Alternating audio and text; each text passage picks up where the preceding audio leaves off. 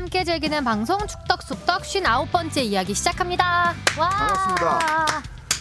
2020년 한국 축구의 첫 번째 도전 무대 도쿄올림픽 아시아 최종 예선에서 네. 김학범호가 8강에 크흐. 진출했습니다. 그리고 손흥민이 돌아와도 여전히 토트넘은 불안합니다. 오늘 이 두 가지 소식 중심으로 이야기를 해보겠습니다. 네.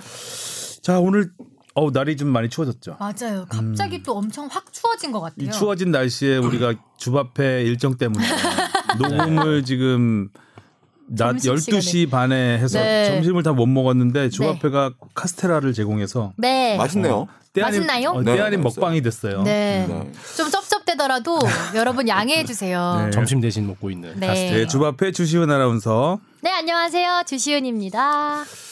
어, 아주 명랑해요.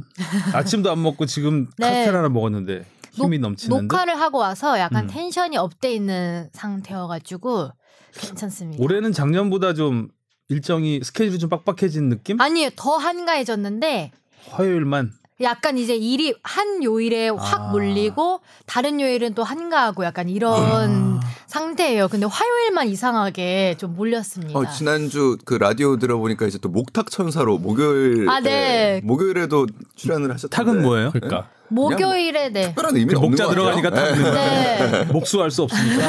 아. 그때 또 일주일만 임시로 목요일에 나갔는데 또 목요일에 나가도 반응이 뜨거워서 행복했습니다. 따가웠어요? 네, 음. 뜨거웠어요. 목요일에 무슨 라디오를 내요? 철파엠이요. 철파엠. 김영철의 파워엠. 아, 아. 네. 일정이 철파엠이라고 몰려 있는 것도. 몰려 있는 건데 네. 그 주말에 근무하시는 거를 힘겨워하시더라고요. 들어보니까 네. 주말에 힘들지. 매니저야? 매니저? 아니 아, 이렇게 푸념을 거의 듣고 있어서 체력적으로 힘든 거는 주말 스케줄은 널널해서 그렇게 막 체력적으로 오늘처럼 빡빡한 일정은 아닌데 남들이 쉴 때 쉬지 못한다는 그 스트레스가 있어요. 밤 9시에 끝나니까 집에 가면 제가 한 10시. 7, 7년 했어요. 아, 주말 앵커만. 약간 뭔가 하는 거 없이 기분이 되게 다운되는 게 약간 있더라고요. 혼자 어. 근데 저는 있으니까. 그때 좀 괜찮았던 게 아기가 어렸기 때문에 어 오히려 남들이 그 쉬지 않는 않는 날 뭐 이렇게 음. 놀이동산 가면 어, 한가하잖아요. 한가하고 좋죠. 그러니까 그 토요일 일요일 날 가면은 굉장히 사람이 많은데 음. 사람 없을 때 그런 데를 다닐 수 있어서 오히려 주 중에 하루 이틀 쉬면서 네. 저는 괜찮았었는데 저는 친구들이 억울하면 이제 결혼하시든가 친구들이 안 놀아줘가지고 친구들이 친구랑 못 놀죠 타임이 안 맞죠. 네안 음, 맞아요. 안 맞아요. 끝나도 9시니까 애들이 집에 가래요. 아 네 그래서 한 9시부터 뭘 하기 어렵죠. 하지만 괜찮습니다. 음. 아 우리 그리고 박진영 작가는 또 네. 감기 걸렸다고요? 네. 또 감기 이제 코맹맹해서 여러분들이 아실 수도 좀 있을 것 떨어져 같은데 앉아주세요. 올물까 막을 최대한 붙어야 되겠다. 지금 원래 환절기에 감기 한 번 걸리면 다시 또 안 걸리잖아요. 웬만하면 이게 면역력이 생겨서. 근데 벌써 세 번째 걸렸어요. 그 이게. 스트레스가 무서운 거예요. 노예로 산다는 게 조회수의 노예로 산다는 누가 제일 게 않죠. 누가, 요걸래- 누가 제일 괴롭힙니까? 도대체 거기서 여자친구? 어, 이제 사랑꾼 포기하나 봐요. 뭔가 좀 이제 확실해진 느낌이 있나 봐요. 네. 네. 여자친구를 약간 좀 안 좋은데 비유를 많이 하고. 그러니까 음. 뭐다 이게 허니문은 끝났네. 오히려 이제. 좋으니까 그렇게 말하는 거 아니겠습니까? 어떻게 네. 너. 이제 큰일 났다. 이제 잡아놓은 물고기라고 생각하는 듯. 와 큰일 났다. 근데 놀라운 거 같아요. 이제 곧 있으면 이제 처음 만난 지 1년 다 돼가요. 그때 경남 경기 보러 갔던 게 3월이니까. 그때 100일, 300일이었나요 얼마 전에?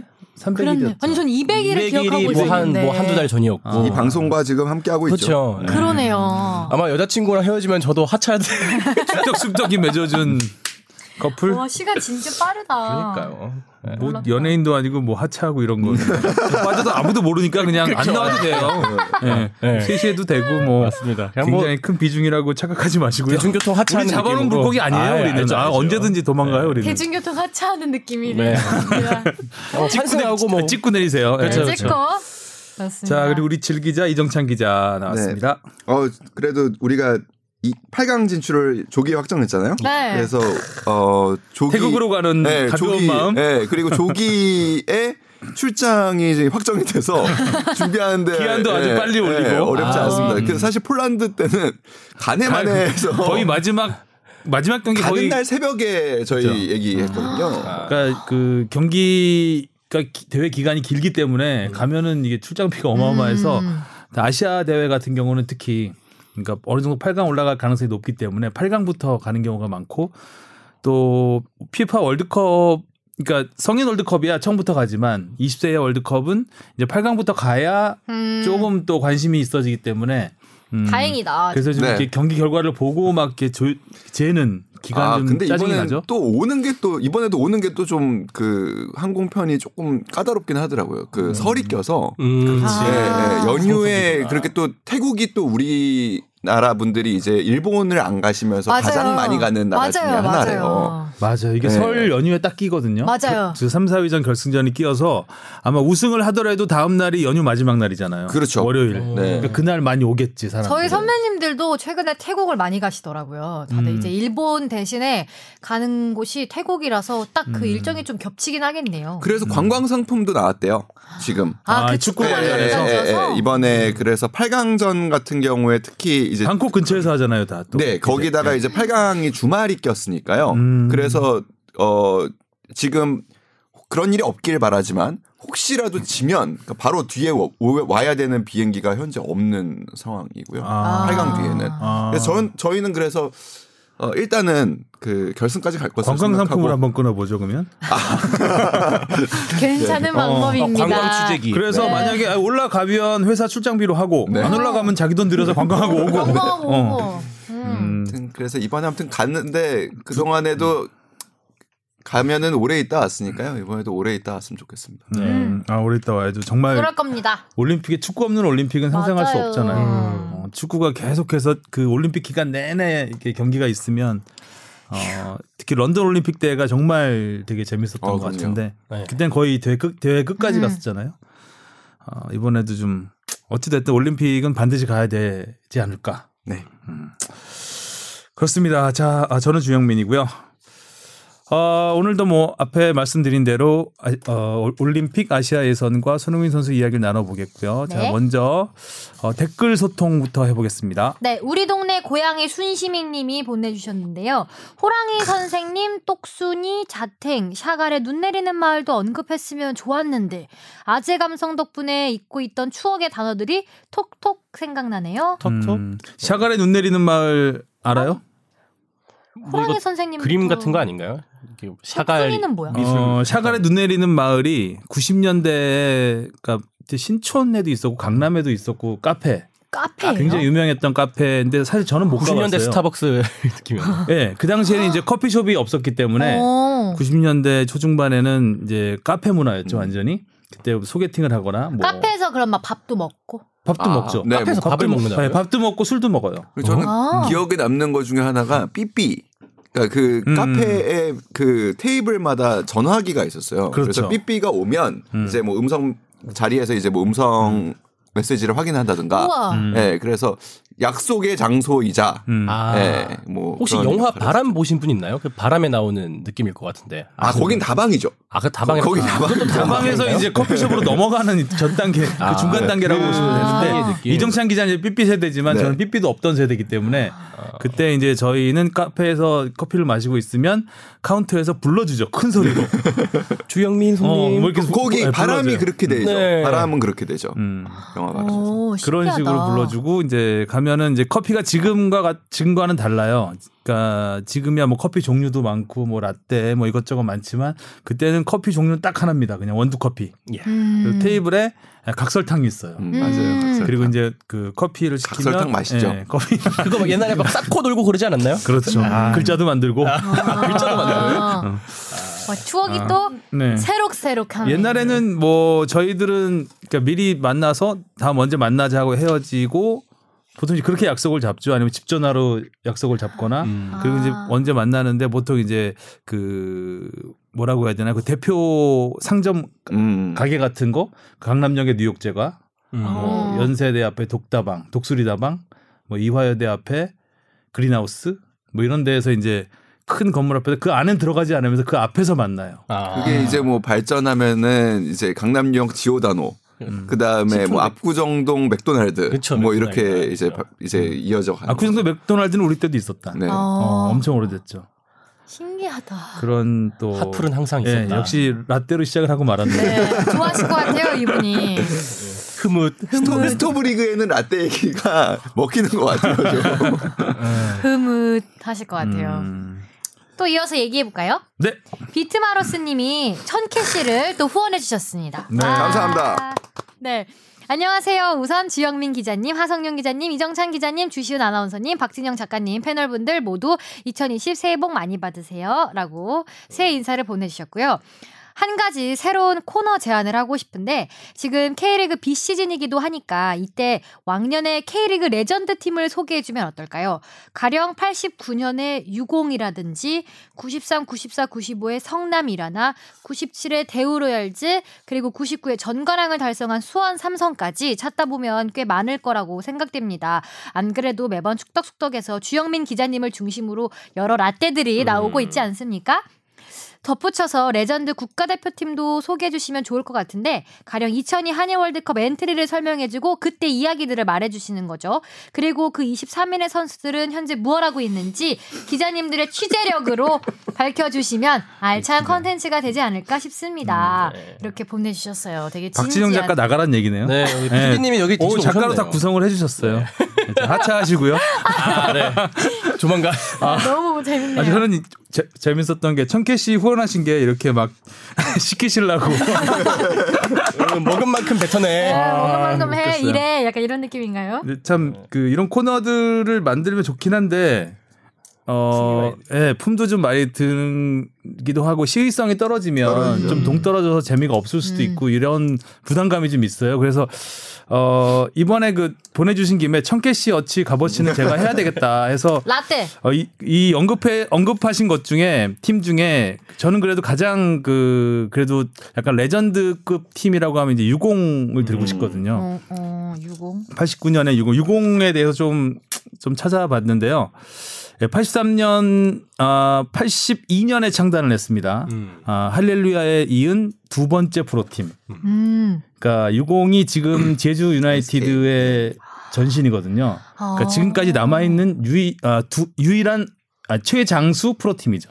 원년 어. 예, 오. 원년 멤버고요. 와 예, 신기하다. 그래서 제가 유공에 대해서 조금 말씀을 드리면 어, 83년 슈퍼리그 원년에 개막 후 4경기 만에 첫 승을 거두는데 이때 결승골을 넣은 선수가 신문선입니다. 아, 어? 꿀이에요. 선수 출신이었어요? 네, 저. 선수 아, 아, 국가대표 국가대표 했었어요. 했어요. 그래요? 어, 꿀이에요. 옛날에 국가대표가 1군, 2군 돼서 화랑 충무 이렇게 있었거든요. 어. 그때 충무에서 대표팀을 했던 선수죠. 꿀이에요. 약간 상비군 비슷한 개념으로 보시면 됩니다. 아 계속 지금 성대모사를 하고 있는데 안 받아줘서? 지금 계속 하고 있는 거죠. 근데? 다시 한번 맞아요. 맞아요. 맞아요. 꼬리요. 꿀이에요 하시는 분 아니에요? 네, 짠거 맞습니다. 아니에요, 그냥? 그런 것 같아요. 음. 1992년 손흥민 이런 거, 이런 거 아닙니까? 어. 감기 걸리니까 비슷하네요. 감기 걸리니까. 감기 걸린 신문선 송대모사였습니다. 당시 유공, 유공이 뭐의 약자일까요? 주바페? 어, 이게 약자예요? 약자죠. 어. 유공이 그럼 뭐 국가 유공자인 줄 알았어요? 아니 그냥 유공 이런 줄 음, 알았어요. 팀 유공. 이름이. 아니, 왜 유공? 유, 유공이 의미 의미가 이런 건가? 아, 유나이티드 공 유나이티드요. 합친 공? 유공? 무슨 뭐 뭐예요? 대한 석유공사의 약자예요. 아, 석유공사. 네, 대한 석유공사. 그러니까 하지, 왜. 유공이 그러니까 아 석유공사에서 그럼 유공을 뗀 거예요? 아, 그렇죠. 유공만 남그 남긴 약자로. 약자로. 어. 어. 지금 도계공 하면 도시건설개발공사 뭐 이런 식으로 해서 아, 도- 그런 식으로 약자로 쓰는 것처럼 유공이라고 했는데 그러니까 유공이 지금의 SK 이노베이션이라고 보시면 돼요. 음. 이어지는 거죠. 유공. 어, 당시는 이제 팀 이름을 프로야구하고 똑같이 기업 이름과 기업 이름을. 마스코트를 붙여서 불렀습니다. 어. 그래서 유공 코끼리, 축구단. 예, 코끼리. 유공 코끼리였어요. 어. 코끼리요? 플레임이. 네. 예. 왜 코끼리. 코끼리예요? 그럼 마스코트예요. 아, 코끼리 통했나 보죠. 코끼리 한 마리 앞에 있으면 못 낼 걸요. 골. 그렇죠. 어, 훈련할 때 코끼리 코하고 몇 바퀴 돌고 넣었다는 얘기도 있고. 어, 괜찮다. 예. 콧불복이네. 유공 축구. 유공 코끼리 축구단이 굉장히 투자를 많이 했어요 처음에 해서 어, 야심차게 프로 구단으로 우리가 프로 프로 축구 원년에 프로 팀이 두 팀밖에 없었어요 나머지 세 팀은 실업, 실업 팀이었고 그러니까 할렐루야와 유공 코끼리가 이제 프로 팀이기 때문에 우승을 다툴 것으로 예상을 했었는데 83, 4년은 너무 귀엽다. 아, 83년에는 성적이 그렇게 좋지는 않았고요. 84년 전기리그 우승을 했는데 챔피언 결정전에서 대우 로얄즈에게 패해서 준우승을 하게 됩니다. 아, 당시 뭐 대우 로얄즈는 당시 뭐 거의 국가대표 그렇죠. 팀이었으니까. 음. 그래서 85년부터 당시 국가대표 감독이었던 김정남 감독을 영입해서 음. 야심차게 이제 우승을 노리게 되죠. 근데 여기서 아이러니한 일이 벌어집니다. 김정남 감독이 국가대표를 했는데 85년부터 아, 당시 86년 월드컵이 있었고요. 또 86 아시안 게임이 있었고 음. 또 88년 올림픽까지 김정남 감독이 국가대표를 지휘하게 됩니다. 그러니까 지금하고 달리 그때는 전임 감독제가 아니기 때문에 어, 프로팀 감독이. 프로팀 감독이 국가대표 감독을 그러니까 A 매치 할 때마다 가서 음. 모아서 그런 식으로 출장 나가는 네, 거네요. 그것도 역시 차출이 되는 거예요. 음. 첫 전임 감독이 94년 김호 감독이었을 거예요 아마. 어, 네. 얼마 안 됐네요. 음, 그렇죠. 생각보다. 얼마 안 네, 됐죠. 네, 네. 어 그래서 공교롭게도 오히려 팀 성적은 하락하는 국가대표를 만느라고 아. 또 유공에 국가대표급 선수들이 많았습니다. 당시에 노수진, 황보관, 이광종, 이광종 감독님 네. 아시죠? 전부 뭐 감독하셨던 분들이고 조윤환, 음. 최윤겸 어. 이런 분들이 이제 국가대표급 그 선수를 보유하고 있었기 때문에 선수들과 함께 감독이 사라지니까 팀 성적은 오히려 리그에서 좀 안 좋을 수밖에 없는 음. 아이러니한 일이 벌어지고 결국 첫 우승은 88년 올림픽이 끝난 다음에 1989년에 첫 번째 우승을 차지하게 되죠. 음. 음. 이때가 유일한 우승입니다. 음. 지금까지 지금까지 제주 유나이티드를 총 합쳐서 아, 제주가 그래서 약간 전설적인. 팀이 되는 거죠. 어, 어. 그렇구나. 그때부터 이제 뭐라고 해야 될까요? 음, 떠돌이 생활을 좀 하게 되죠. 음.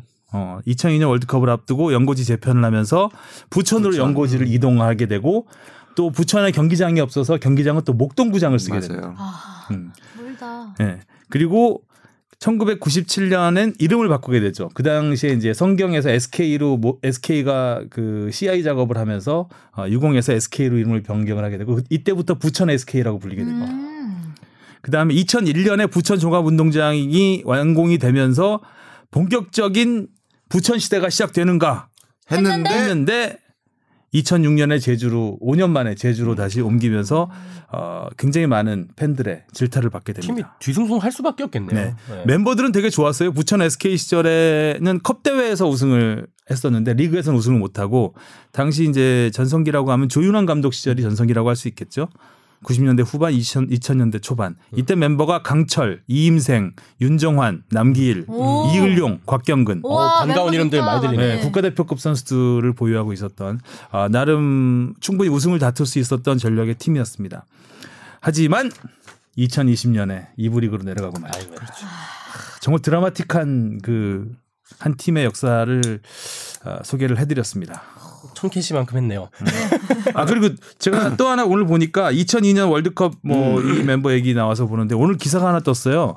그 우리와 3, 4위 전에 붙었던 하칸스쿠르 터키의 음, 하칸스쿠르가 지금 미국에서 택시, 우버 택시 기사를 하고 있다는. 선수인가요? 그 선- 하칸스쿠르를 아 그때 우리나라에서 최단 시간 골 넣은 아, 3, 4위 전에 홍명보 선수의 볼을 뺐고 그렇죠. 당시. 당시 터키의 간판 골잡이였죠. 장신 아. 골잡이. 근데 하칸스쿠르가 은퇴를 한 다음에 정치로 데뷔를 했어요. 정치인이 됐어요. 어. 근데 아르도안 대통령이 지금 독재자잖아요. 그 대통령의 반기를 들었어요. 탄압을 받게 됩니다. 해가지고 뭐 가지고 있는 뭐 가게랑 뭐 이런 것들을 자기 친척들이 하고 있었는데 그게 다 거의 망하게 되고 결국 미국으로 쫓겨가게 되죠. 그래서 미국에서 지금 택시 기사를 하고 있다는 안타까운 소식이 있어서 이것도 역시 뭐 2002 월드컵과 관련된 라떼인 것 같아서 제가 어 청캐 씨 어치가 많다. 네. 충분했다. 알찬 네. 선물 세트네요. 부록 넣어드릴까요? 부록? 저도 그냥 잠깐 그냥 짧게 저는 지금 올림픽 이 열리고 있으니까 최종 예선이 그러니까 저는 문득 그래서 언제가 제일 강했나라는 생각 제 기억 속에는 저는 김학범 감독의 성남도 그중 하나였 다라는 생각이 들어요. 아 그렇죠. 네, 그래서 김학범 감독이 2005년부터 이제 성남을 맡았는데 2006년에 우승을 하던 그 당시를 보면 2006년 10월부터 2007년까지 19경기 무패 행진을 하면서 우승을 하거든요. 음. 그때도 굉장히 강했고 그리고 특히 김학범 감독은 뭐 당시에도 뭐 지략가로 유명했지만 우리 K리그에 어떻게 보면은 포백을 가장 먼저 도입해서 성공한 음. 지도자예요. 그래서 당시 포백이 뭐 그 지금 광주 승격을 이끈 박진섭 감독 음. 그리고 뭐 조병국, 김영철 그리고 장학영 뭐 이런 선수들이 이제 포진을 해가지고 굉장히 안정적인 포백을 썼었고 장학영 오랜만에 들어보네요. 히딩크 감독 부임 후 우리 그 대표팀 축구의 가장 큰 그 딜레마 중에 하나가 포백으로 어떻게 전환할 것인가였거든요. 음. 선수들의 전술 이해 능력이 굉장히 떨어지고 그리고 사실 수비수에 홍명보라는 너무나 큰 또 존재가 있었기 때문에 포백 전환이 잘 안 됐어요. 히딩크 감독도 포기했죠. 네, 결국. 포기했죠 결국에. 그래서 아드보카트도 써보려고 하는데 도대체 왜 이렇게 못 쓸까 하면서 아드보카트가 그래서 성남 경기를 굉장히 많이 봤다고 해요. 그러니까 한국 음. 선수들, 그러니까 한국에 맞는 포백은 뭔가를 또 알아보기 위해서. 그 당시 기억이 좀 나네요. 그리고 김학범 감독 지금도 물론 카리스마가 넘치시지만 그때가 진짜 거의 전성기 아니었나라는 전성기였죠. 생각. 네. 못 그리고. 그때는 또 일화 구단에서 그 모기업에서 지원도 많이 어휴, 해줬죠. 어마어마했죠. 굉장히 지원을 많이 해줬고. 부로까지 아주 알찼습니다. 자 그러면 청취자 질문 들어보도록 하겠습니다. 무엇이든 물어보세요. 앙! 네, 이경섭님이 이번에도 보내주셨습니다. 축덕숙덕 애청자입니다. 영구 결번에 대해 문의드립니다. 음. K리그에서 영구 결번을 가진 선수는 2명입니다. 다른 종목의 경우 프로야구 14명, 프로농구 10명으로 유독 K리그에서만 영구 결번이 적은데 그 이유를 축덕숙덕에서 알려주세요. 가족 여러분들 추운 날씨에 감기 조심하세요. 라고 하셨는데 우리 뽕 작가님이 걸렸죠? 콜록콜록. 음, 늦었습니다. 네. 네. 근데 사실 그 조금만 생각해 보면은 그렇게 어려운 문제는 아닙니다. 축구는 원래 기본적으로 그러니까 그 역사를 돌이켜 보면 번호가 포지션을 의미하는 종목이었어요. 그래서 그 1번은 골키퍼, 뭐 2, 3번 수비수, 그다음에 5번이 이제 holding형 뭐 미드필더, 그다음에 그렇죠. 6, 8, 10번들이 이제 플레이메이커 역할을 하는 거고 9번이 스트라이커, 뭐 10번 뭐 플레이메이커, 뭐 이렇게 11번 또 윙어 뭐 이런 역할을 하는 거고 주로 이제 에이스들이 상징하는 번호들이 있기 때문에 음. 그 번호를 빼면 구성이 솔직히 좀 되지 않습니다. 그리고 뭐 주요 대회 주요 대회는 1년 번호로 쓰게 돼 있거든요. 그러니까 번호를 음. 중간에 띄지 않고 음. 뭐 피파 대회라든지 23명 나가면 1번부터 23번까지. 23번까지 그렇죠. 음. 그 외의 번호를 달 수가 없기 때문에 음. 그 아. 번호를 뭐 중간에 뺀다거나 그러기가 어렵고요. 그리고 팀에서 주요 에이스들이 상징하는 번호가 10번, 뭐 9번. 7번, 음. 9번 뭐 이런 번호기 때문에 이 번호를 빼면 그쵸 다음에 그 다음에는. 네 그래서 그렇죠. 오히려 축구에서는 등번호의 계보가 존재하죠. 음. 음. 그렇죠. 네, 뭐 축구 대표팀의 뭐 7번 계보, 박지성, 손흥민으로 이어진다든지 음. 네. 뭐 이런 계보들이 존재하죠. 그래서 그런 거를 생각하면 영구 결번을 만들기가 쉽지가 않고 그래서 지금 말씀하신 부분들 중에 뭐 예를 들어서 뭐 김주성 부산 이제 현재는 지금 뭐 어, 행정을 하고 계시죠. 16번 그다음에 윤석열 감독 38번 이런 게 굉장히 뒷번호입니다. 그 사실 음, 그래서 그렇네요. 빼도 어 그렇게 크게 음. 팀에 그렇게 문제가 되지 않기 때문에 하는 건데 말씀하신 농구나 뭐 야구 같은 경우에는 번호에 어떻게 보면은 선택권이 굉장히 넓기 때문에 어떤 번호가 특정 선수를 상징하는 번호가 될 수도 있는 음. 환경인 거죠. 그렇죠. 뭐 기성용 선수 같은 경우 16번 이런 부분은 뭐 16번을 그렇게 유명한 선수가 다는 경우가 많지 않기 때문에 이런 경우는 뭐 사실 영구 결변이 가능한 번호인 거죠. 어찌 보면. 음. 참고로 저도 부록 하나 말씀드리면 오늘 결책 부록이 많네요. 예전에 그 브라질의 호나우두 음. 네. 뭐 브라질의 호나우두가 인터밀란으로 이적을 할 때 그때 인터밀란 그러니까 그 호나우두는 9번만 달았습니다. 계속 음. 9번만 달았어요. 그 골잡이가 9번이었기 때문에 근데 인터밀란에 이미 9번이 있었습니다. 음. 사모라노라는 칠레의 간판 골잡이. 이, 저- 이 네. 선수도 세계적인 골잡이죠. 근데 이 선수는 좀 은퇴를 좀 앞둔 시점이었어요. 약간 약간 좀 30대 중반에 접어드는 나이. 그래서 호나우두에게 9번을 양보하라고 합니다. 음. 사모라노가 간판 골잡이였는데 그래서 호나우두가 9번을 달게 돼요. 그러자 사모라노가 머리를 씁니다. 어떻게 썼을까요? 4 더하기 5 뭐 이렇게. 8 더하기 1로. 아, 81번인가요? 아. 8 더하기 1이었나? 1 더하기 8이었나요? 하여간. 네, 네. 하여간 8 더, 그런 더하기를 써가지고, 음. 그러니까 1, 8, 8, 1 한 다음에 그 더하기를 더하기 조그맣게. 조그맣게. 뭐그. 반창고를 붙였다 이런 썰을 음. 들어봤던 것 같은데 어디서 그래서 그 번호와 얽힌 그만큼 이제 그 골잡이들은 달고 싶은 번호가 있는 음. 것이고 그쵸. 포지션에 따라서 그 번호들이 존재한다 이런 거를 이제 부록으로 네. 잠깐 말씀드렸습니다. 자 다음 넘어가시죠. 네, ASD27429697님이 꼭 핸드폰 번호 같네요. 그냥 문득 궁금해서 질문 보냅니다. 골키퍼들 경기 중에 장갑에 침을 뱉더라고요. 이거 왜 뱉는 건가요? 이거 취재 안 했는데. 보통 골키퍼들이 이렇게 동료들 수비 잘하고 하면 얼굴 쓰다듬어주고 막 이러는데. 어, 침 뱉은 그러- 장갑으로. 그러니까. 어. 그리고 상대 선수 이렇게 머리도 두들겨주고 하잖아요. 어. 근데 뭐, 뭐 제가 취재는 안 해봤는데 뭐 유추는 가능할 것 같은 게 그 돌기들이 있거든요. 그, 그 골키퍼 장갑의 마찰력을 강화하기 위해서 그리고 수분이 있으면 조금 더 마찰이 잘 됩니다. 그래서 그러니까 그게 그러니까 수막을 형성할 정도가 아니잖아요. 그러니까 침을 뱉는다라는 거. 그래서 우리 요즘에는 이제 농구장에서는 그런 경우가 잘 없어졌는데 아마추어들은 아직도 하는데 침을 뱉어서 이렇게 바닥 이렇게 아, 그쵸, 그쵸, 예, 그쵸. 하는 경우가 마찰력을 좀 더 증대하기 위해서 뭐 먼지가 껴있거나 이런 거를 좀 털어낼 수도 있고요. 네. 그렇게 해서 하는 게 아닐까라는 생각은 드네요. 야구에서 투수들이 이제 치- 침을 많이 바르긴 네. 하죠. 이좀 이렇게 마찰력을 생기게 하기 위해서. 네. 근데 장갑을 끼고 침을 뱉으면 이, 이 느낌이 없기 때문에 침 잘못 뱉으면 이렇게 늘어지고 이럴 수도 있다니까요. 그거는 근데 거의 모았다 뱉는 거 아닐까요? 그러니까 침이 아니라 코가 좀 히드라인데, 히드라. 있잖아요. 감기 걸려서. 아. 됐고요. 이건 뭐왜 이렇게 이야기가 이리로 흘러간 네. 거야? 어, 침 나오니까 좀 네. 아, 해- 해결이 되셨겠죠? 침, 예, 침 맞을 소리를 했습니다 제가. 다음으로 넘어가시죠. 네, 이정찬의 원팁 리더십 보유자님이 원팁 원팁 왜 팁으로 들리지? 드디어 이분이 리더십. 이정찬 기자님이 오셨을 네 때 오신 날. 그, 어 그러네요. 네. 처음인가요? 만날 만날 어, 걸 어, 처음이었었던 것 같아요. 늘. 네. 음.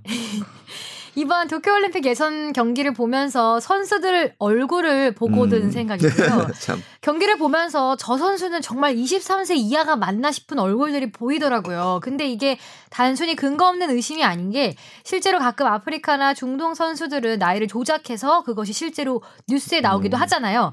그래서 질문은 축구 선수들의 나이 조작에 대해서 질문 드려 봅니다.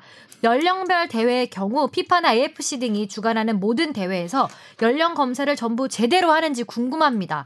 MRI로 손목 검사를 해서 나이를 맞춘다고 하는데 모든 선수가 다 하는 건지 몇 명만 샘플로 하는지 궁금합니다. 이거는 취재를 해왔어요. 어. 네, 그래서 그 기본적으로 어떤 특정 연령별 대회를 할 때 나이는 기본적으로는 여권을 기준으로 합니다. 아, 여권. 네, 네. 그래서 근데 여권이 위조될 수가 있잖아요. 음. 여기서 말씀하신 사례들처럼 그렇기 때문에 AFC 대회의 경우 16세 대회에서 그리고 피파의 경우에는 17세 대회에서 MRI를 찍어서 골밀도 체크를 합니다. 오. 그래서 이제 하는데 말씀하신 대로 도핑처럼 도핑 검사처럼 랜덤으로 이제 선수를 선발해서 다 모든 선수를 다 MRI를 찍을 수는 없잖아요. 음, 저 시간이- 그래서 그 도핑 검사처럼 그렇게 하게 되고요. 그 이후에는 하지 않습니다. 그 이후의 연령별 대회에선 그 이유는 이, 이 MRI 골밀도 검사라는 것도 추정치잖아요. 나이가 들어서 골격이 어느 정도 완성이 되면은 신뢰도가 떨어진다고 해요. 그래서 이, 어, 이 16, 17세 나이 때에만 사실 쓸 수 있는 기법이라고 합니다. 음. 그래서 지난해죠. 지난해 우리 17세 월드컵에 우리 선수들이 참가했잖아요. 우리 선수들도 일부가 그 테스트를 받았다고 해요. 아. 그 나이는 과거에는 사실 주민등록 우리도 마찬가지였죠. 그러니까 주민등록이 그렇게 체계가 잡히기 전에는 사실은 조금 늦게 신고를 하는 경우가 많았습니다. 축구 선수들 경우에 아무래도 당시에는 이제 뭐 청소년 월드컵이라고도 불렸고 지금은 이제 20세 이하 월드컵 이 대회에 나가야 사실은 그 이후에 뭐 프로 계약을 한다든지 이런 부분에서 굉장히 유리한 점 그리고 국가대표를 하는 데 있어서도 유리한 점이 많았으니까요. 그런 경우가 있었지만 지금은 사실은 뭐뭐 난지 한 달 안에 무조건 주민등록을 하게 돼 있죠. 그래서 그게 체계화돼 있기 때문에 뭐 이제 어떻게 보면 문명 국가에서는 고의로 위조하지 아- 하기 전에는 어, 이런 일이 벌어지기는 좀 어려운 상황이고 뭐 아직도 뭐 이제 그렇게 일부 이제 국가들에서 이런 일이 벌어지다 보니까 아 피파나 AFC 같은 경우에는 이제 16세 대회 그리고 17세 대회에서 이런 검사를 하고 있다고 합니다. 음. 그게 생각나네요. 저는 예전, 예전에는 좀 비일비재했어요. 네, 이거 그럼요. 진짜 한 80년대, 90년대까지만 해도 그런 말들이 많았어요. 확, 네. 확증은 없는데 어, 이제 아프리카 선수들은 거의 뭐 뭐. 제 나이에 오는 선수가 없다고 음. 할 정도다 뭐 이런 얘기가 20세 있었는데 월드컵 마치고 은퇴한대더라. 뭐 이런 얘기 나왔었죠. 예. 생명이 짧. 20세 이하 월드컵을 세 번 나가는 선수도 있고 뭐 이런다는 어. 얘기도 있고 그랬어요. 예. 그래, 정, 그 정종용 감독님도 그 U20 월드컵 끝나고 이제 썰을 푸는데 저기 당시 세네갈 골키퍼였죠. 골키퍼 보고 음. 얼굴이 20세 아니라고 제가 한번 봐야 된다고 그런 말씀하셨던 게 또 생각이 나네요. 음. 흰수염이 난다 뭐 이런 거. 저 얼굴이 20세가 아니야. 그래서 말씀하시는 게 있었는데 알겠습니다. 어우 서론이 좀 길었어요. 이런저런 얘기를 좀 많이 비시즌에는. 뭐 이런, 이런저런 얘기 네. 다 하는 거죠. 자 이제 본론으로 들어가겠습니다.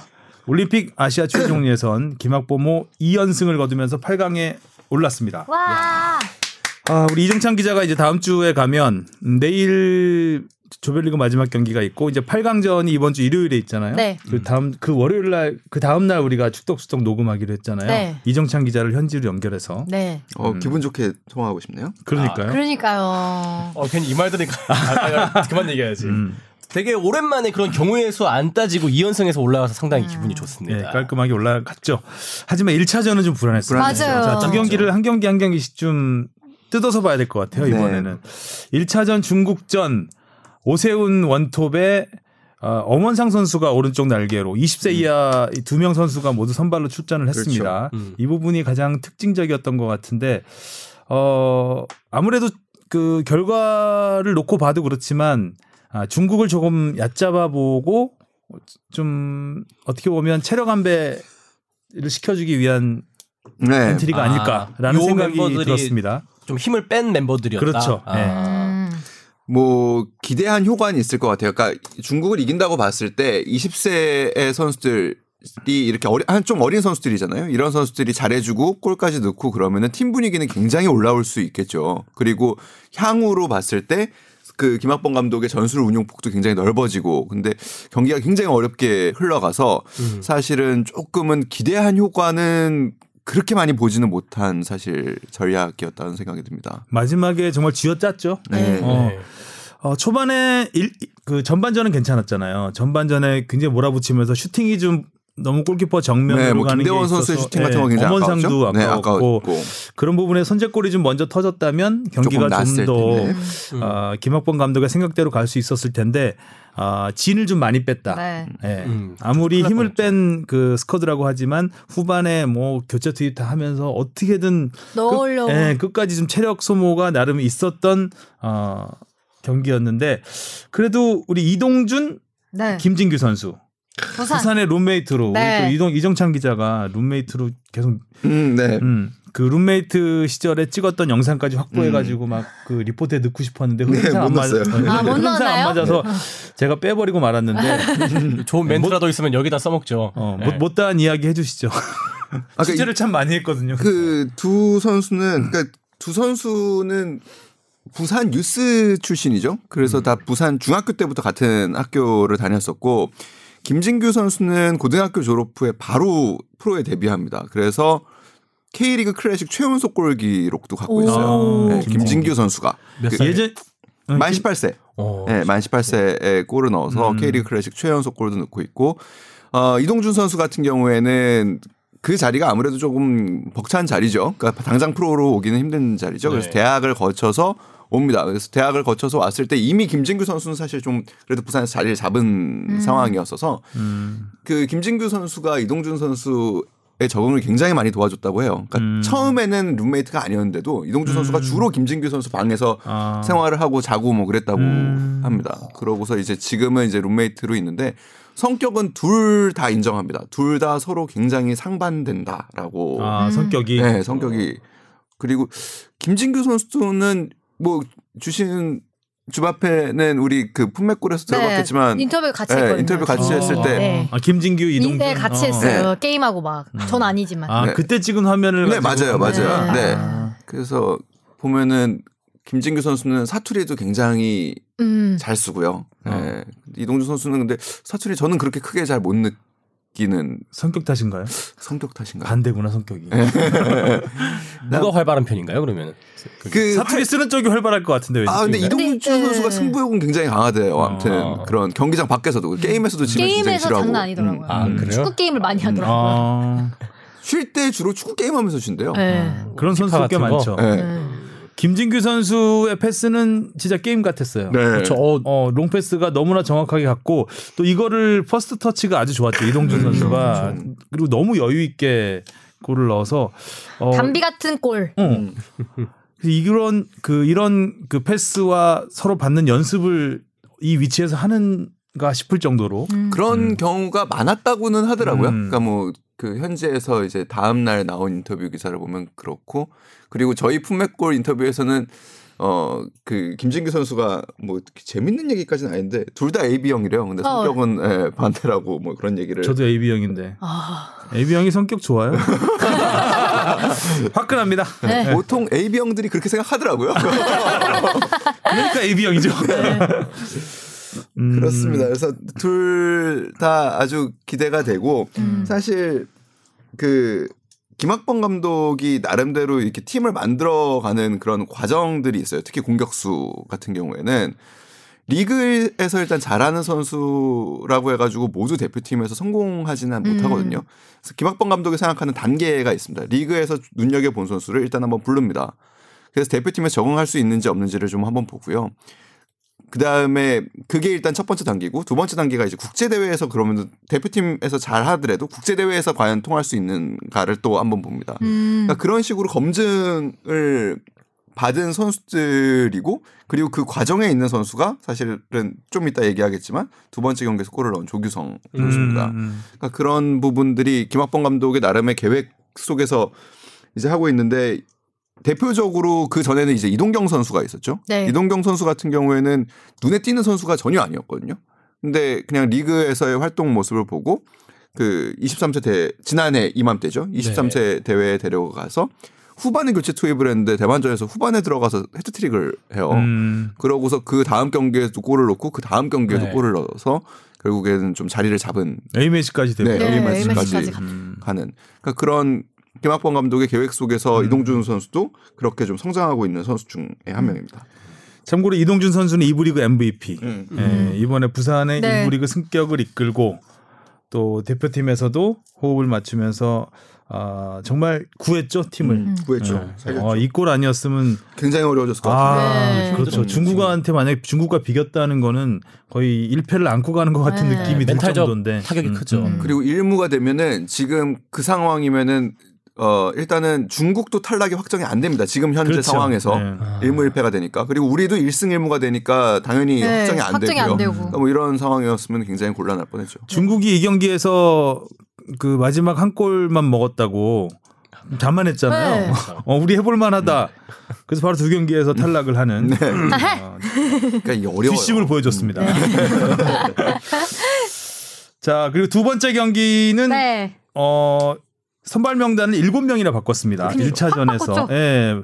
이 스쿼드가 주력 멤버가 아닐까 싶은데 음. 어, 뭐 경기 내용도 괜찮았어요. 음. 일단은 저는 맹성웅 선수가 두 경기 연속 선발 출전했잖아요. 네. 이 부분도 그러면은 이 멤버가 주력이고 앞 멤버와 변함이 없었다면 이 선수는 또 어떤 선수인가라는 생각을 좀 해서 좀 찾아보니까 최근에 K리그 테크니컬 리포트가 나왔어요. 그래서 거기서 찾아보니 K리그 2에서 가장 활동량이 많은 선수 중에 한 명입니다. 음. 그러니까 경기 평균 11km를 넘게 뛰었더라고요. 음. 그래서 그 엄청난 활동량을 자랑하는 선수고 이번 대회가 사실 비시즌에 열리고 그리고 태국이 굉장히 더운 날씨 상황이기 때문에 체력이 굉장히 중요한 상황에서 맹성우 선수의 어떻게 보면은 체력이 이번 대회에 어떻게 보면은 경기를 풀어가는 열쇠가 될 수도 있겠다. 어, 그렇죠. 이란전에서 두 골 다 관여를 했잖아요. 네, 음. 생각이 조금 들었고요. 음. 말씀한 말씀 앞서 말씀드린 대로 조규성 선수는 제가 그이 연령대 대표에 단 한 번도 선발된 적이 없는 선수입니다. 어. 네. 어. 단 한 번도 선발되지 않다가 세리머니를 그렇게 해요. 근데. 여유만만하게. 엄청난 그거- 경, 경력이 있는 것그 같은 느낌이 들. 정도. 예. 그러니까 그렇게 됐는데 처음으로 제가 기억하기로는 김학범 감독이 보, 보자고 불렀던 게 그때 저희 갔었는데 그 지- 지난 여름에 제주도에서 훈련을 할 때예요. 그때 당시에 정우영 선수가 처음 합류한다고 해서 정우영 선수한테만 굉장히 초점이 음, 맞춰져 있었는데 그렇죠.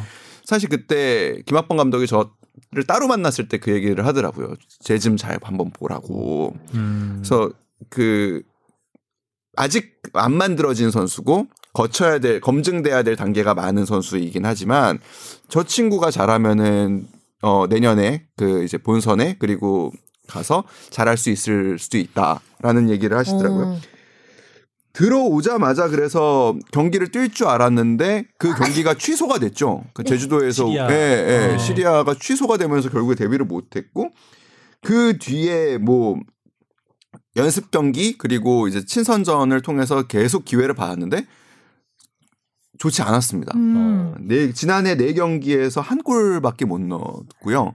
그러다 보니까 본인이 굉장히 마음의 부담이 컸던 것 같아요. 그래서 이번에 골 넣은 다음에 그 굉장히 이렇게 어떻게 보면 좀 자신에 넘치는 조금은 거만해 보이는 그런 세리머니를 펼쳤잖아요. 네. 그 세리머니를 펼친 이유가 그동안의 부진을 좀 털어내고 싶다라는 뜻으로 그렇게 예. 그 뜻? 어, 네. 털어냈네요. 되게 준비된 그러게요. 세레모니 같았는데. 네. 뭐 이 정도쯤이야가 아니었어요? 아, 그러니까, 그, 그러니까 나는 이제 이 정도 하는 선수가 됐다. 뭐 약간 이런 거. 그동안의 부진은 잊어 달- 달라. 뭐 약간 이런. 그동안의 부진을 모르기 때문에 잊을 것도 없는데 갑자기 네. 처음 보는 선수가 골을 넣은 다음에 이브라이모비치 같은 세리머니를 했잖아요. 누가 봤으면 원래 깊더라고요. 원래 잘하던 어, 선수처럼 이브라이모비치 동상에서 볼 수 있는 그 세리머니를 해서 어, 굉장히 좀 어, 누구지 하면서 어, 당돌한 느낌? 어 음, 맞아요. 약간 그런 느낌이- 느낌 예. 있었죠. 슈팅도 굉장히 어, 잘 맞았죠. 멋있었어요. 굉장히 용감했잖아요. 음. 거기서 그 중거리. 팀의 주축 선수가 아님에도 불구하고 왼발 딱! 그렇게 과감하게 때릴 수 음. 있다는 거는 어, 어, 뭔가 좀 준비된 선수다라는 생각은 좀 들었습니다. 저는- 세리머니는 뭐 완전히 준비됐고요. 네. 네. 골도 골 장면이었는데 이 선수가 앞에서 정말 많이 뛰어주더라고요. 이게 음. 헤딩 싸움이라든지 등지는 플레이 그런- 투지 같은 게 워낙 눈에 많이 보여서 골을 안 넣어서도 아, 이 선수는 진짜 개인적으로 평점을 많이 주고 싶다라는 생각이 들었습니다. 이동준 선수가 이 경기에서 두 경기 연속 골을 음. 넣었는데 네. 주바페는 되게 좀 반가웠겠어요. 동준아 취재를 해- 했- 했던 선수니까. 아 제가 취재 안 했어. 아, 그래요? 스튜디오에서 지켜봤죠. 네. 그게 아는 아는 척해였구나. 지켜봤죠. 인터뷰를 해오신 걸 지켜봤죠. 아, 아, 그렇군요. 네, 하지만 이제? 부산 하이파크 경기 이제 만약 예전에 보러 갔을 아. 때는 그냥 멀리서 경기를 봤었어가지고 아. 네. 알겠습니다. 반갑지 않았던 걸로 하고요. 아니 반가웠습니다. 자 이렇게 해서 2연승을 달리고 그러면 이제 우즈베키스탄전에서 우리는 비기기만 해도 일단 네. 조 1위가 되기 때문에 좀 편안한 음. 마음일 수 있는데 사실 비기기만 해도 이게 사실 비기기만 해도가 제일 음, 어, 어렵잖아요. 그러니까요. 그런- 이겨야 된다고 생각해야죠. 그렇죠. 그래서 또 어떤 스쿼드로 나올지가 좀 관심거리고 음. 음, 우즈베키스탄이 물론 이란하고 비기긴 했지만 중국과 경기를 하는 거 봤을 때는 어 역시 아, 좀 뭔가 있다 한 방 있다 이 느낌이 좀 들었습니다. 지난주에 우승팀이기도 하고 우즈베키스탄전 어떻게 예상하시나요, 우리 주바페는? 어, 마음의 부담이 없어서 오히려 선수들이 더 자기의 기량을 더 뽐낼 수 있는 경기가 아닐까 싶어요. 약간 뭔가 음. 결과에 대한 압박이 있으면 음. 어떻게 해야 된다라는 그 압박감 때문에 더 안 될 수 있는데 뭔가 일단 부담이 없으니까 음. 더 뭔가 하고 싶은 걸 마음껏 할 수 있지 않을까 시도해보고 이럴 수 있지 않을까요? 음. 네, 그렇게 되길 바라겠습니다. 네. 그런 의미라면은 정우영 선수가 살아나는 아, 게 굉장히 정우영 중요해 선수 떠야 보이죠. 되는구나. 생각보다 너무 그러니까 초반에 굉장히 정우영 선수에 대한 주목이 엄청 높았는데 그거에 대해서 그거에 비해서는 약간 결과로는 아직 못 보여주고 있는 것 같아요. 그러게요. 1차전 때는 후반 교체 투입됐고 2차전은 선발로 나왔기 때문에 네. 아, 2차전에서 그러니까 1차전에서 좀 부진한 모습 때문에 2차전에서 좀 뭔가 보여주지 않을까. 또 했는데 근데 본인도 뭔가 보여줘야 되겠다는 생각이 너무 강, 강했겠죠. 약간 음. 볼이 좀 질질 끌리는 느낌이 음. 있더라고요. 판단을 지금 쉽게 못 하고 있는 것 같아요. 맞아요, 일단. 네. 음. 판단을 잘 못하고 공을 이렇게 받았을 때 안정적이지 않아 보입니다. 그러니까 이거 그 전형적으로 심리적으로 흔들리는 선수들의 음. 상황. 그러니까 오세훈 네. 선수의 1차전 모습도 좀 비슷했거든요. 음. 20세 때 보여줬던 물론 그 상대의 압박의 강도나 패스의 질과 속도 이런 것들이 물론 그 20세 대표팀과는 좀 다를 수 있겠지만 오세훈 선수를 보면서 20세 때 가장 좋게 보였던 거는 공을 붙이는 그리고 소유하는 능력이었거든요. 포스트 플레이를 하면서도 나한테 어떤 공이 어떻게 와도 그거를 second ball을 연결을 해주거나 혹은 본인이 홀딩을 할 수 있는 능력 그리고 심지어는 돌아설 수까지 있는 능력들이 굉장히 좋게 보였는데 그런 모습들이 전혀 보이지 않았거든요.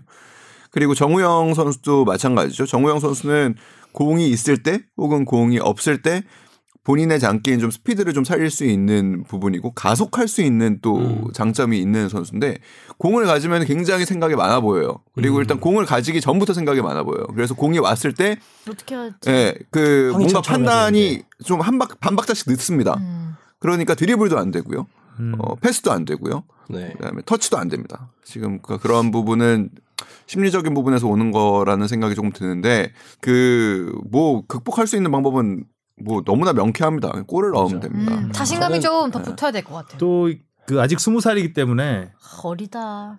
그러니까 다른 선수들보다 두 살 이상 어리잖아요. 음, 음. 그래서 아무래도 오세훈 선수는 이제 좀 월반을 하다 보니까 조금 형들과 좀 안 맞는 부분이 조금 기량적으로 음. 어, 여러 가지 안 맞, 좀 아직은 조금 모자랄 수 있는 부분이 있다고 쳐도 정우영 선수 같은 경우는 이제 A, 그 A 대표 A 대표팀이 아니라 그 1군 음. 음. 그 데뷔까지 했던 선수이기 때문에 그렇죠. 분데스리가에서.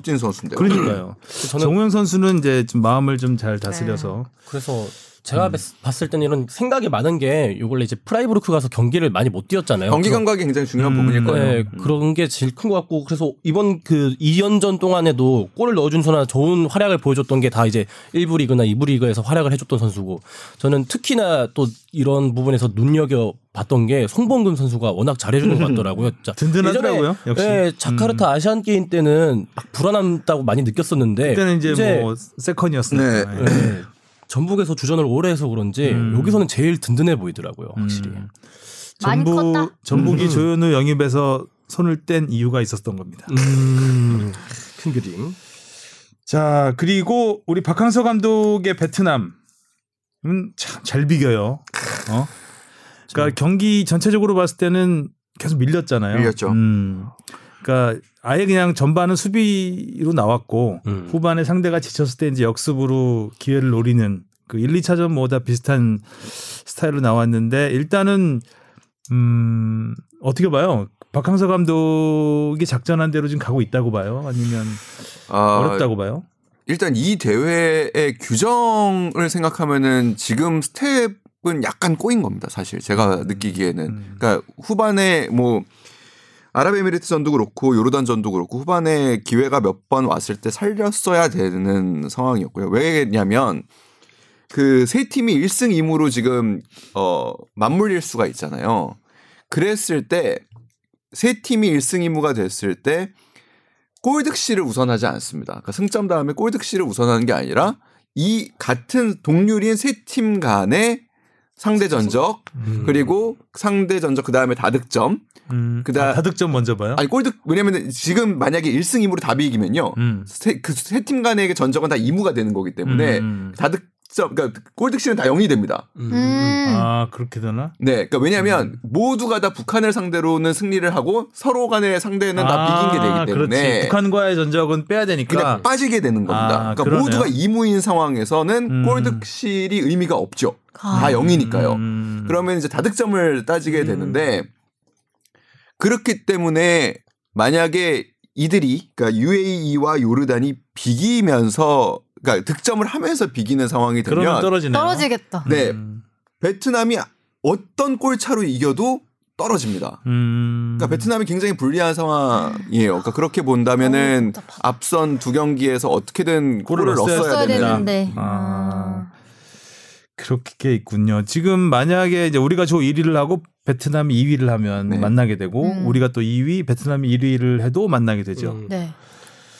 그러니까 지금 그러니까 베트남으로서는 UAE 그러니까 북한을 반드시 이겨야 되고요. 그러니까 뭐 그거는 골득실이 상관이 없이 그냥 이겨야 되고요. 그리고 UAE와 요르단이 승부가 나길 바라야 됩니다. 음. 그리고 또 한 가지의 뭐 아주 희박한 경우에서는 UAE와 요르단이 둘 다 굉장히 소극적으로 해서 0대 0으로 비기면 음. 세 팀의 골득실이 다 다득점, 다득점이 예, 그, 그 다음부터는 다득점이 또 중요 해지, 음. 그러니까 전체가 다 똑같아지는 상황이 벌어지면은 음. 이제 그때는 이제 북한, 아, 베트남이 북한을 상대로 좀 여러 골을 차로 두 골 차 이상으로 는다, 이긴다면은 또 의미가 있을 수 있게 되겠죠. 음. 아, 우리 팀 입장에서는 누구를 만나는 게 제일 좋을까요? 뭐 UAE, 요르단, 베트남 중에서는 글쎄요. 다 잘하는 나라. 흥행으로 보면 베트남이 그렇죠. 되고 예, 예.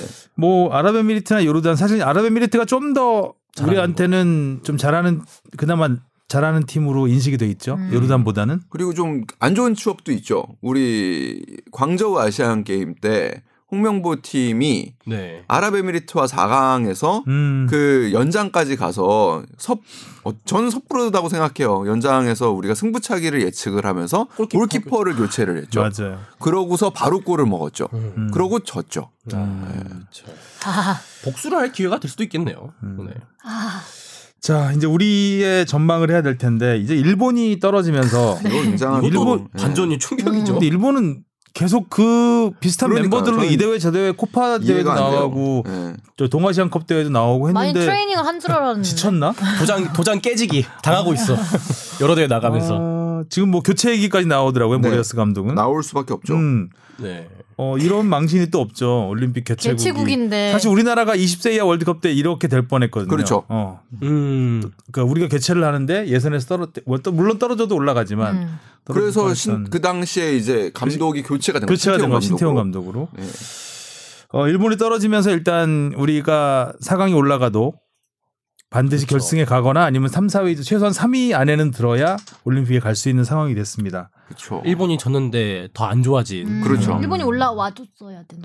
일본이 올라와 주는 게 아무래도 유리하죠. 네. 우리로서는 뭐 사실 그 전에 만날 8강에서 만날 가능성은 없기 때문에 그렇게 되면은 4강에서 만난다고 하더라도 저도 확보가 되는 음. 상황이니까. 그렇죠. 그쵸. 네. 사이 사이까지. 그러니까 8강 한 경기만 딱 이기면 되는 상황이었는데 네. 이제 그게 꼬이, 꼬였고 우리가 만약에 조 1위로 올라간다고 생각했을 때 이제 그 A, B조 그 라인하고 붙거든요. 음. A조 아마 일- 우리가 1위로 올라갈 1위로 4강에 올라간다면 A조 1위하고 아마 붙을 걸로 알고 있는데 그러면 호주가 될 가능성이 굉장히 높아요. 음. 4강전이. 음. 뭐 너무 김치국부터 마시는 건지 음. 모르겠지만 일단 봤을 때 여러 가지로 일본이 떨어진 거는 우리한테 좀안 일본은 네. 여러모로. 좋은 게 있습니다. 네. 도움이 안 돼요. 네. 네. 도움이 왜안 이렇게 돼. 도움이 안 돼? 진짜. 아. 왜 이렇게 못해 또? 아, 주바페 열받았어. 혹시 AB형? 네, 오영이에요. 네, 둥글둥글 오형의 네. 주바페. 자, 우리 김학보모 이야기는 여기까지 하고요. 또 토트넘으로 돌아가 봐야 될 것 같습니다.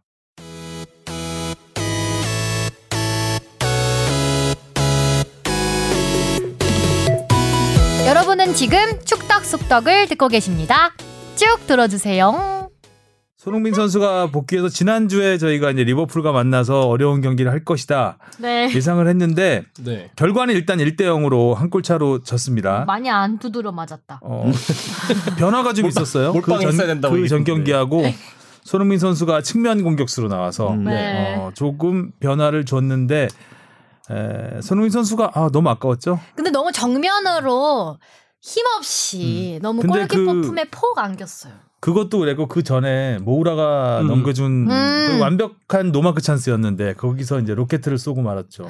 뻥. 예. 뒤에 있는 수비수를 많이 인식했던 것 같아요. 쫓아오는 수비수. 그렇죠. 네. 뒤에서 이제 달려오는 게 있었는데 그래도 어, 손흥민 특급, 정도라면. 특급, 예, 특급 공격수라면 이걸 놓친 건 너무 아쉽다. 그 현지 언론에서도 그거에 대한 좀 많은 비판이 좀 있었죠. 음. 결국에는 지금 흐름이 안 좋잖아요. 그러니까 팀도 흐름이 안 좋고 팀은 뭐 지금 번리전 무리뉴 감독 이후 부임 후에 이후에 수비를 굉장히 뭐 중요하게 생각을 했음에도 불구하고 번리전을 제외하면은 매경기 실점을 하고 있는 상황이기 때문에 공격수들은 아무래도 심리적으로도 더 쫓길 수밖에 없죠. 우리가 한 골을 넣어도 음. 뭐 비기는 거예요. 그 일단 한 골을 먹는다고 봐야 되니까 그런 상황에서 몇 번 몇 차례 되지 않는 기회를 살려야겠다라는 그런 좀 집중력이 긍정적으로 작용하면 좋은데 부정적으로 작용하면 부담이고 힘이 들어가면 공은 뭐 당연히 정확도가 떨어지죠. 손흥민 선수 같은 경우에도 그 지난번부터 계속 얘기하지만 본인이 이 팀에서 그 뭔가를 책임을 져야겠다라는 생각이 강해진 뒤로 어떻게 보면은 조금 더 어려움이 있기 때문에 조금은 뭐 본인이 잘 해결을 해야겠지만 어, 이번 FA컵 재경기부터 해서 조금은 골 감각을 다시 찾아야 될 것 같아요. 음. 또 보면 이번에 이 리버풀전에서 무리뉴 감독이 아, 오른쪽 날개로 오리에를 썼어요. 음. 풀백을 풀백을 오른쪽 날개로 썼다는 거는 그쪽 네. 라인은 수비에 더 집중하겠다는 음. 거거든요. 리버풀이 워낙 풀백이 강한 팀이기 때문에 하나는 막아야 된다라는 생각을 음. 했을 때 오리의 그쪽 라인은 그 풀백을 앞에 세워서 그쪽 라인은 로버슨 쪽이 음. 그쪽이 그쪽이 로버슨 쪽은 좀 막아야 막아라. 되겠다. 라는 생각을 했을 거예요. 그럼 리버풀 입장에서는 이쪽보다는 손흥민 쪽으로 공격을 해야 음. 되겠죠. 왜냐하면 손흥민은 공격 쪽에 더 집중을 할 테니 음. 이제 그런 식으로 봤을 때 그 반대로 리버풀은 이제 손흥민 쪽을 막아야 된다라는 걸로 봤을 때는 손흥민이 좀 더 많은 수비 벽에 좀 더 노출될 수밖에 음. 없었다. 그렇게 봤을 때는 좀 어려운 경기를 할 수밖에 없는 그 여건도 있었다고 생각을 합니다. 그러니까 결국에는 그 뭐 우리 그 지금 김학범호도 마찬가지고 토트넘도 마찬가지고 베트남도 마찬가지입니다. 그러니까 골 결정력이라는 게 음. 축구에서 얼마나 중요한지. 네. 그러니까 골 결정력은 비싸 보세요. 비쌉니다. 음. 그냥 골 결정력은 비싼 거예요 원래. 그러니까 돈이 아구에로 네, 돈이 많이 드는 거예요 그냥 원래. 그건 어떻게 만들 수도 없는 거예요. 감각적이죠. 어. 네. 그러니까 이게 피르미노 선수 골 같은 거 봐도 정말 감각적이잖아요. 그 브라질 태생의- 골은 원더골이 없어요. 아, 다 넣어야 될 때 넣는 거예요, 그냥. 넣, 음. 넣을 수 있는 위치에서 다 넣는 거예요, 그냥. 원래 근데 넣어야 할 때는 넣어야 하는 게 맞는 거라고. 축구는 넣어야 할때 네, 넣는 것이다. 선수들도 그렇게 인정을 하더라고요. 넣어야 할 때 넣어야 하는 골을 음. 넣지 못하면 뛰는 선수들도 약간 그게 확 이렇게 좀 꺾이는 게 있다고 하더라고요. 네, 그래서 그래서 이런 피르미노 같은 경우에 이제 선수들이 그 현장에서 제일 많이 하는 야- 표현은 그러니까 골 냄새를 잘 맡는 선수. 아, 이런 그- 골 냄새 맞는 정말 잘 맞는 우리가 말하면 이제 주워 먹기라는 얘기 많이 그러니까 어디 가면은 골이 어, 아, 날 그렇지. 거라는 걸 알고 냄새를 맡아서 가는 거예요 그냥. 예전에. 이탈리아의 그 인작이라는 선수가 인작이 있어요. 이 선수들은 정말 주워 먹는 거에 달인이라고 할 수 있죠. 슛은 슛은 터치죠. 그렇죠.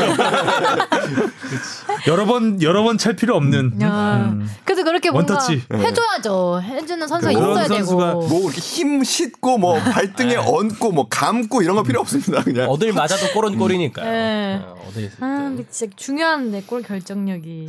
무엇보다 이 해리 케인의 공백이 생각보다 굉장히 길어질 것 같죠. 음. 네. 네. 그 여기 여기 햄스트링이 여기, 제가 네. 지난주에 말씀드렸는데 어, 예, 햄스트링, 예, 햄스트링은 수술을 경험담. 할 필요가 없다고 제가 그때 말씀을 드렸는데 기다려야 하고. 이게 햄스트링의 근육이 다친 게 아니라 인대가 파열됐다 그러죠. 음. 그래서 인대가 파열돼서 수술을 끝까지. 햄스트링 수술하는 경우는 많지 않거든요. 그러니까요. 음. 이게 겉에 외부의 근육이 찢어진 게 아니라 아? 그 안쪽에 어디 인대가 햄스트링은 사실 근육이기 때문에 인대가 있는 조직이 아닌데 햄스트링 쪽 인, 인대가 수술을 했다고 한 거 보니까 더 오래 걸리겠네요. 예, 조금 안쪽 깊숙한 곳에 인대가 좀 끊어진 게 아닌가. 진짜 많이 사실상 문제네. 시즌 아웃이죠. 아웃이에요.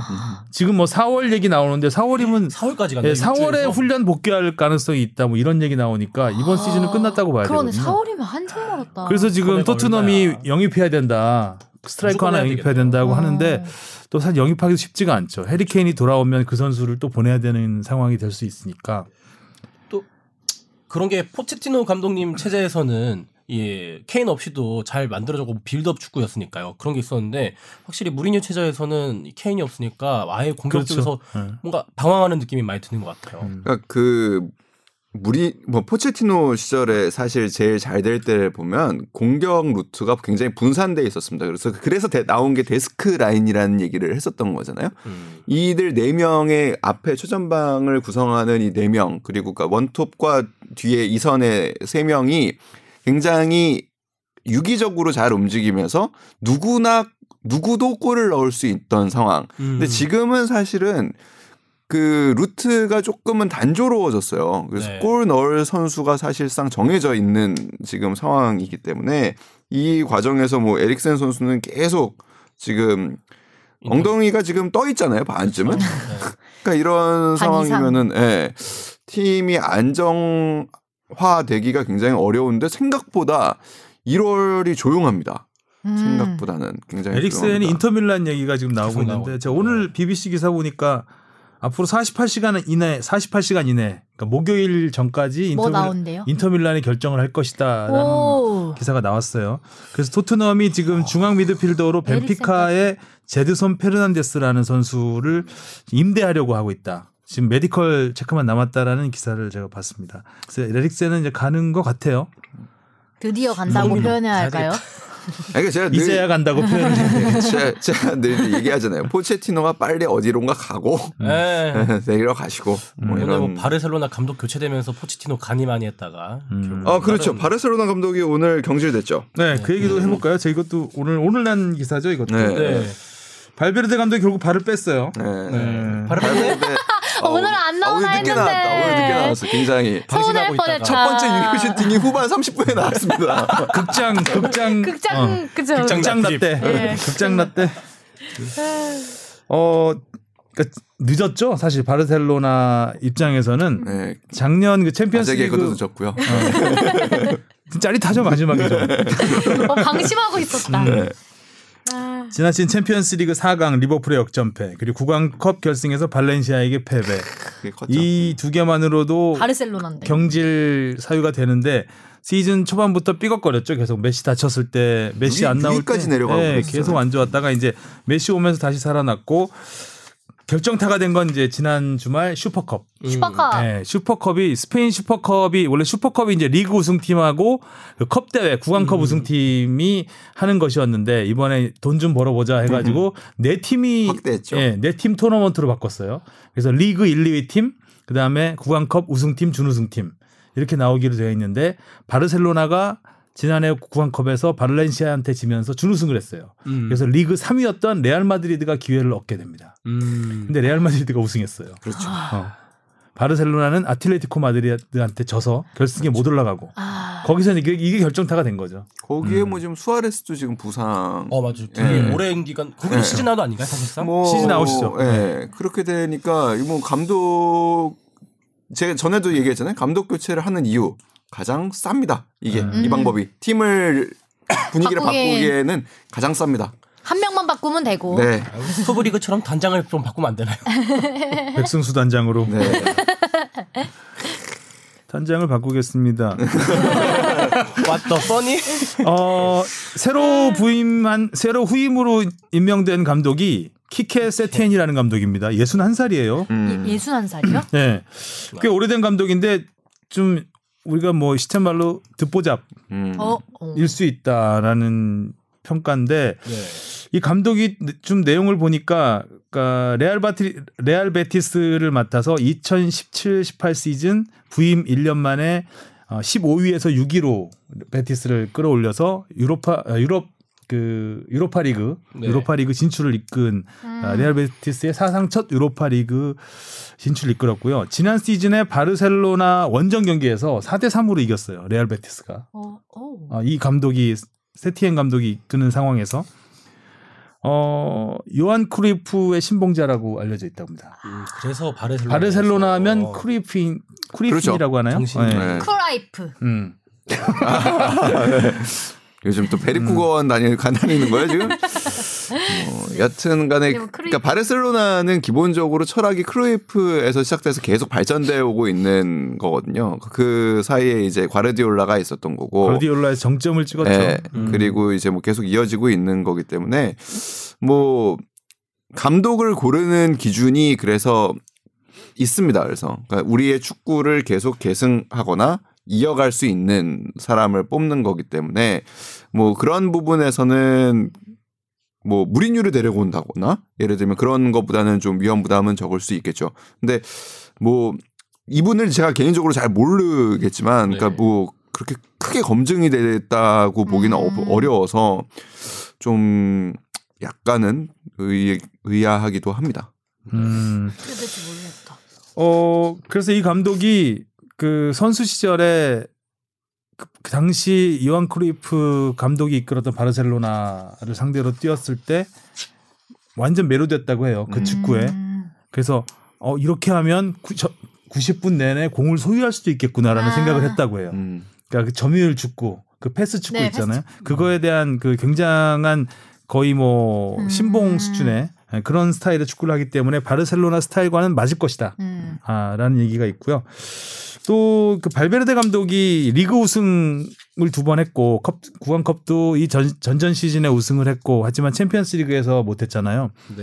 그러니까 리그 우승은 사실 바르셀로나가 하는 게 뭐 전혀 이상하지 않고 못하면 욕을 먹어야 되는 상황이기 때문에 아, 그런 우승이라는 이 발베르데 감독의 업적은 어, 별로 그 크게 팬들한테 의미가 없었고 가장 많이 욕을 먹었던 부분은 바로 바르셀로나의 색깔을 잃어버렸다는 거죠. 음. 아. 그러니까 메시 몰빵 축구. 음. 어. 그러니까 그런 부분에 있어서 바르셀로나에서는 빨리 교체를 했었어야 됐다라는데 좀 늦은 감이 없지 않죠. 음. 이제 6개월. 근데 뭐 일각에서는 뭐 이런 무명 감독을 영입한 게 6개월 땜빵용이다. 아, 6개월, 가능성이 예, 있죠. 6개월 대충 보고 뭔가 좀 달라지는 모습 보이면은 좀 더 가는 것이고 아니면 아니면 바로 교체. 바로 자를 수 있으니까 네. 음, 후유증이 없잖아요. 이런 감독 아. 이, 이런 그 이름 없는 감독 자르는 거는 바르셀로나에서는 뭐 일도 아니기 때문에 그렇죠. 그런 계약- 부분이 있지 않았을까라는 얘기가 있습니다. 아무래도 근데 발베르데 감독을 자르고 나서 어떻게 보면 리그 내에서 라, 라리가에서 잔뼈가 굵은 감독을 데리고 온 건데 막상 그런 그 유럽 축구 대항전에는 나와본 적이 없는 감독이잖아요. 그, 그런 부분에서는 아, 뭐 유로파는 유로파 나와봤죠. 리그 네. 때 예선 그러니까 유로파 리그 이제 플레이오프를 나가게 됐죠. 6위를 냈으니까 음. 아, 그 결과까지는 제가 보진 못했는데 네. 나갔다는 것만.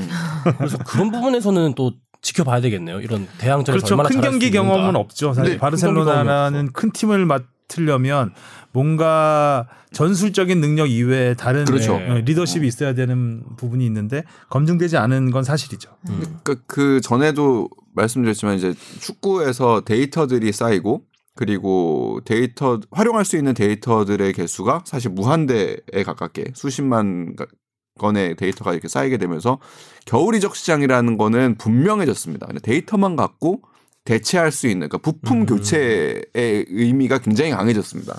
그러니까 저는 이 감독 교체도 그런 의미라고 보거든요. 그러니까 현재 바르셀로나의 팀 상황에서 뭘 그러니까 딱 그냥 나사가 없어져서 나사를 고치는 거예요. 그러니까 부품을 전부 리모델링을 하는 게 아니라 그냥 이 상황에서 요게 하나 망가졌으니까 요것만 딱 바- 바꿔 끼고 일단은 가겠다라는 뜻이거든요.